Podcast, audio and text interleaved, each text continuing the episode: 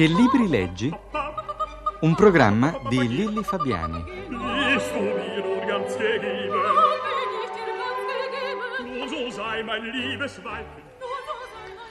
Una giornalista è la nostra ospite di oggi, Denise Pardo. Da sette anni, sulle pagine dell'Espresso, descrive i costumi degli italiani e di costume tratta il suo libro, uscito da un paio di mesi, Razza Cafona. Ma più che mm, di costume direi che parli di malcostume, Sì, vero Denise? decisamente. Eh, descrive infatti gli eccessi dei politici, le loro case, le feste, i viaggi, le vacanze, ma soprattutto le mogli, che purtroppo spesso sono in gran parte responsabili di questi eccessi, vero? Sì, è vero, le mogli, i figli, l'entourage, la corte, i portaborse, i famigli. Però in realtà sì, le mogli che la tradizione italiana ha sempre visto come eh, delle signore in secondo piano, delle tranquille mogli, con eh, l'esplosione degli anni Ottanta sono diventate delle vere protagoniste della scena politica. E il mio libro è eh, diciamo un racconto di come vivevano e di come si comportavano, soprattutto godendo di privilegi e di benefici incontrollati. Mm, ecco, ci tengo a dire che questo libro è eh, la conseguenza di un'inchiesta che ho scrissi sull'Espresso sei anni fa che si chiamava Razza Cafona e che naturalmente il titolo paraf- eh, parafrasa il libro di Scalfari Turani di- che, che si chiamava Razza, Razza Padrona, Padrona. che poi si è trasformata in Cafona. E mentre ecco, tre anni fa, quando io scrissi l'inchiesta, era una fotografia del regime, questo è, spero che sia un album di ricordi, un album di ricordi che non dovremo più rivivere. Ecco. Eh, ce lo auguriamo. Senti, nella sua introduzione Nando Adornato è molto severo, dice la tragedia di una nazione che ha venduto la sua anima e regalato il suo governo ad un circo di guitti, di saltimbanchi, di entrepreneurs, alcuni dei quali si sono ben presto trasformati in una banda di gangster. Ma eh, tu invece, Denise, almeno mi sembra, ti dimostri meno dura. So, ti limiti a registrare queste manifestazioni di estremo cattivo gusto, di strapotere, di arroganza, ma con un lieve distacco, un po' di ironia, non- da cronista, non per questo meno efficace. Dunque è stata una scelta che io ho, eh, è stata una linea che ho deciso di seguire perché io non, non sono voluta entrare nel merito, io ho voluto veramente fare la cronista, raccontare il più possibile con freddezza e con distacco come sono andate le cose. E credo che Adornato faccia bene ad essere severo perché eh, se ognuno di questi episodi forse eh, so- ci- su ognuno di questi episodi si, pot- si si potrebbe sorridere, in realtà messi tutti insieme e eh, vedendo a che punto è arrivato il paese, credo che una giusta dose di indignazione e di severità sia doverosa. Eh sì, però è vero però che nonostante l'indignazione si ride. eh. Io penso alla disastrosa cena di De Lorenzo a Capri, finita tutti intossicati con- e curati con taniche di Binixing. Quando lui era ministro della sanità sì. e lui si fece paladino di una crociera per l'igiene. Eh, insomma. Senti, ma è stato difficile documentarti e, e ancora di più mi incuriosisce quali sono state le reazioni? Chi è che si è arrabbiato di più? Se qualcuno si è arrabbiato. Dunque, eh, ho avuto eh, dei eh, sì, ho avuto dei messaggi di grande eh, arrabbiatura, di grande indignazione, anche eh, un po' di minacce. E, mm, ma me Ma l'aspettavo. minacce di era- che? Di, di botte Beh, o di querele? minacce senza specificare e ma era da mettere nel conto cioè me, me- me me l'immaginavo me l'aspettavo ma sulla documentazione io avevo già in questi anni raccolto un bel po' di materiale e, mh, diciamo che certo poi le cose sono diventate più facili perché la gente ha cominciato a voler parlare anche di più perché comunque c'era una cortina di eh, paura di Omertà, riservatezza di anche. omertà esatto Mm. questa è la parola giusta che, che circondava mh, queste persone però sicuramente ho affrontato sì un migliaia di articoli, migliaia di... ho spulciato, ho fatto veramente topo di, biblio- di biblioteca e di archivio per mesi. Senti, c'era, sempre leggo dalla, mm, dall'introduzione di Adornato, c'era una volta in un paese lontano un re malvagio. Senti, e tu da bambina eh, leggevi le fiabe oppure te le raccontavano? Sì, da bambina le- mh, leggevo le favole, ma mh, e questa, questa paura del, del re malvagio, del lupo, eh, io sono estremamente contraria in un certo senso a queste favole paurose e terrorizzanti, perché a me mi hanno lasciato credo ancora adesso questo lupo, questo re malvagio che incombe, questa paura, poi me la sono ritrovata per molte, per molte cose nella mia vita, no? questa sensazione di questo eh, potere sovrannaturale che, eh, cattivo che ti può cambiare la vita da un momento all'altro. Senti. Quindi non mi ricordo le fiabe come qualcosa di, Di piacevole. piacevole, sì. Eh. Ascolta, ma eh, la tua mamma è francese, Sì. vero? E c'è una differenza tra il modo di raccontare le fiabe in Francia o, o quello, per esempio, in Italia? Beh, questo non, eh, oddio, sulle, sulle favole non, non- non sono così in grado forse di fare questa differenza, anche perché devo dire che credo che le favole che si raccontino ai bambini siano veramente sempre- anche universali, perché Gri- sì. Gri- ehm, Perrault era, un- Era era francese, francese, cioè forse quindi le, sì. le nostre fiabe sono quasi tutte Sono le- sono- è veramente un linguaggio, credo, Sì, universale comune. su quale tutti Mm. i bambini di tutto il mondo si possono capire. Però ecco, io credo che mia madre mi ha farcito la mia infanzia con dei terribili libri francesi che erano scritti da una certa com- la Comtesse de Ségur, che era una contessa che scriveva questi libri per bambini insopportabili, dove c'erano sempre queste bambine mm, con i pizzi perfettamente inanimati, sagge, assennate con le, tracce- con le trecce perfette.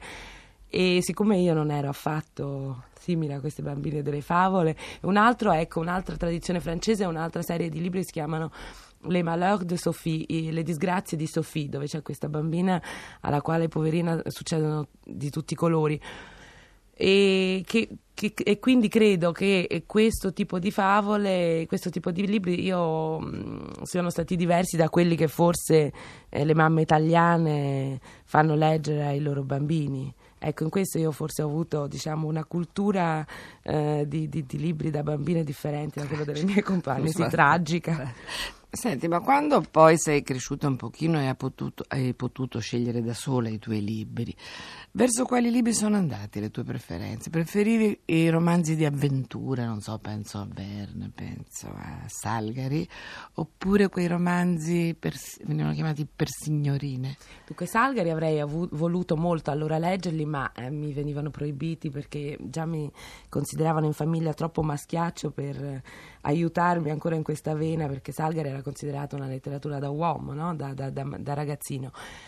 A me sono sempre piaciuti anche proprio da ragazzina tranne voglio dire piccole donne nel quale io mi sono riconosciuta In eh, Gio. in Joe che Eh. scriveva aiutava la famiglia scrivendo quindi per me è stata la mia grande eroina però io ho sempre poi al limite amato ehm, i romanzi in cui in fondo c'erano le passioni. Quindi io anche forse prima di quando avrei dovuto leggere ho letto eh, forse a nove anni credo capendo moltissimo molto poco non so Orgoglio e Pregiudizio le, le cime tempestose Jane Eyre le sorelle Bront ehm, credo che a 12 anni ho letto La fiera delle van- vanità di Thackeray cioè, ero molto, cioè, mi è sempre molto piaciuto precoce, l'animo allora. umano, sì, Eh. ma soprattutto poi sono libri che alcuni di questi che ho riletto e che naturalmente ho rivissuto in una maniera completamente diversa perché a 12 anni, 13 anni voglio Ah, dire, ecco, dimmi che differenza hai, provato rileggendoli dopo? Beh, per esempio a 12 anni eh, tutti, eh, diciamo, tutte le gamme, per esempio dei sentimenti amorosi, eh, come dire, i conf- le, co- le contraddizioni dell'animo umano che invece allora per me tutto doveva essere bianco o nero, no? Poi l'amore, i sentimenti, era qualcosa, era un, un- un pianeta totalmente sconosciuto. Credo che eh, i libri che uno ha amato dovrebbero, ognuno di noi dovremmo rileggerli ogni dieci anni perché ci scopriremo veramente delle cose completamente diverse perché eh, si cresce, perché si, si- si- si- vivono delle cose diverse in un modo diverso. Sì, ti è capitato per esempio che un personaggio che da bambina ti ti era piaciuto moltissimo, poi invece lo ritrovi ti, ti è estremamente antipatico, ti è mai successo? Da bambina no, no, devo dire che nei miei libri preferiti sono abbastanza fedele. Eh, anche perché per me veramente i libri sono come, come una scatola di cioccolatini, cioè io non sono una persona capace di trovarmi di fronte a una scatola di cioccolatini e mangiarmene uno, cioè di fronte a un libro io quando inizio un libro lo devo finire, devo fare le nottate, però devo, devo, finire. Purtroppo adesso è diventato sempre di più un lusso riuscire a leggere tanto perché facendo la giornalista il mio lavoro è di avere più possibile informazioni, quindi la mia lettura sono i quotidiani settimanali, cercare di incamerare più informazioni possibili e quindi rimane veramente pochissimo tempo da dedicare alla lettura. Però ecco, sono almeno nei miei personaggi preferiti sono fedele non, non, ne ho rinnegato nessuno fino adesso. Senti, ehm, c'è differenza tra i libri che leggi eh, durante il lavoro e i libri che leggi in vacanza, per esempio? Sì, perché i libri che leggo per lavoro sono soprattutto dei libri o molto specialistici o mo- c'è molta saggistica che io voglio dire che appunto... Per esempio adesso cosa stai leggendo?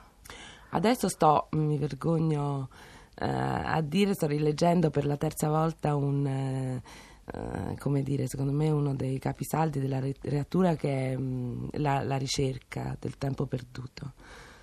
E sto rileggendo Ma in maniera metodica oppure sì, adesso lo sto facendo in maniera metodica, infatti mm. sto veramente leggendo a poco a poco, assaporandomi il primo volume mm, dalla parte di Svan. E poi, e poi ho scoperto un libro straordinario in Francia che è bellissimo, che parla delle ricette, del, della, rice- della, della, ricerca attraverso tutte le sue ricette, attraverso tutti i dolci che lui racconta che faceva la vecchia baglia Françoise, la crema di fragole, tutta la, sto- tutta la storia della ricerca attraverso le, rice- attraverso le, ricette di cucina che si trova, è bellissimo. Ah, Senti Denise, a scuola eri brava in italiano? Sì ero bravissima, ero la più ah. brava della classe. In, in, nelle altre materie no. In matematica ero veramente disastrosa, ma... Eh, cioè nei, nei, temi, sì, eri, nei temi, eri, nei temi eri, eri la più letti, brava, sì, a voce alta, voce davanti a tutti. Ed era la cosa, forse l'ho fatta anche perché siccome sono una persona che devo vincere continuamente la, mia, la mia pigrizia, credo di aver fatto anche appunto il mio lavoro sia stato scelto nell'ambito del mondo della scrittura proprio perché è la cosa che mi viene più facile. Senti, scusa, e, e ricordi se tenevi un diario?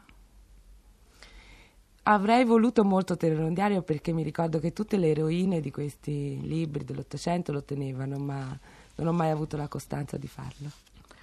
Senti, ehm, hai avuto una brava insegnante che ti ha in qualche modo influenzato sia nel modo di scrivere che nel, anche nelle letture, nelle scelte delle letture? Ho avuto un insegnante al ginnasio che, che adoravo e che eh, mi, forse l'adoravo perché lei mi amava molto. Si chiamava la professoressa Adamo, era una donna estremamente, soprattutto molto libera, molto, molto tollerante. Senti, ehm, i giornaletti, ti piaceva leggerli quando ero bambina? E poi, mano a mano che sei cresciuta, c'è stata una giornalista penso a una giornalista di costume come potrebbe essere Irene Brin, anche Colette Rosselli oppure Camilla Cederna, che in particolare ti è piaciuta e addirittura ti ha un po' spinto verso questa Camilla Cederna, strada? Camilla Cederna. Cioè, eh, quella a cui ti senti più vicina è Camilla Cederna? Non, non mi sento vicina, cioè, però sicuramente mm. è stata quella che mh, mm, eh, la sua figura mi è, mi è molto piaciuta, mi sono, ho tutte rilegati tutti i suoi articoli del lato de- debole, insomma è stata veramente una pioniera, è stata una bravissima giornalista e sicuramente lei mi ha influenzato, sì. Eh, purtroppo abbiamo finito il nostro tempo. Eh? È volato questo volato. Con Denise Pardo saluto i nostri ascoltatori e auguro loro una buona domenica. Arrivederci.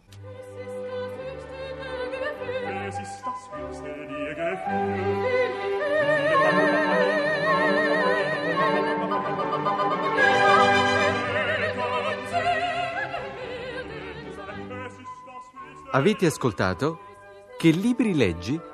Un programma di Lilli Fabiani.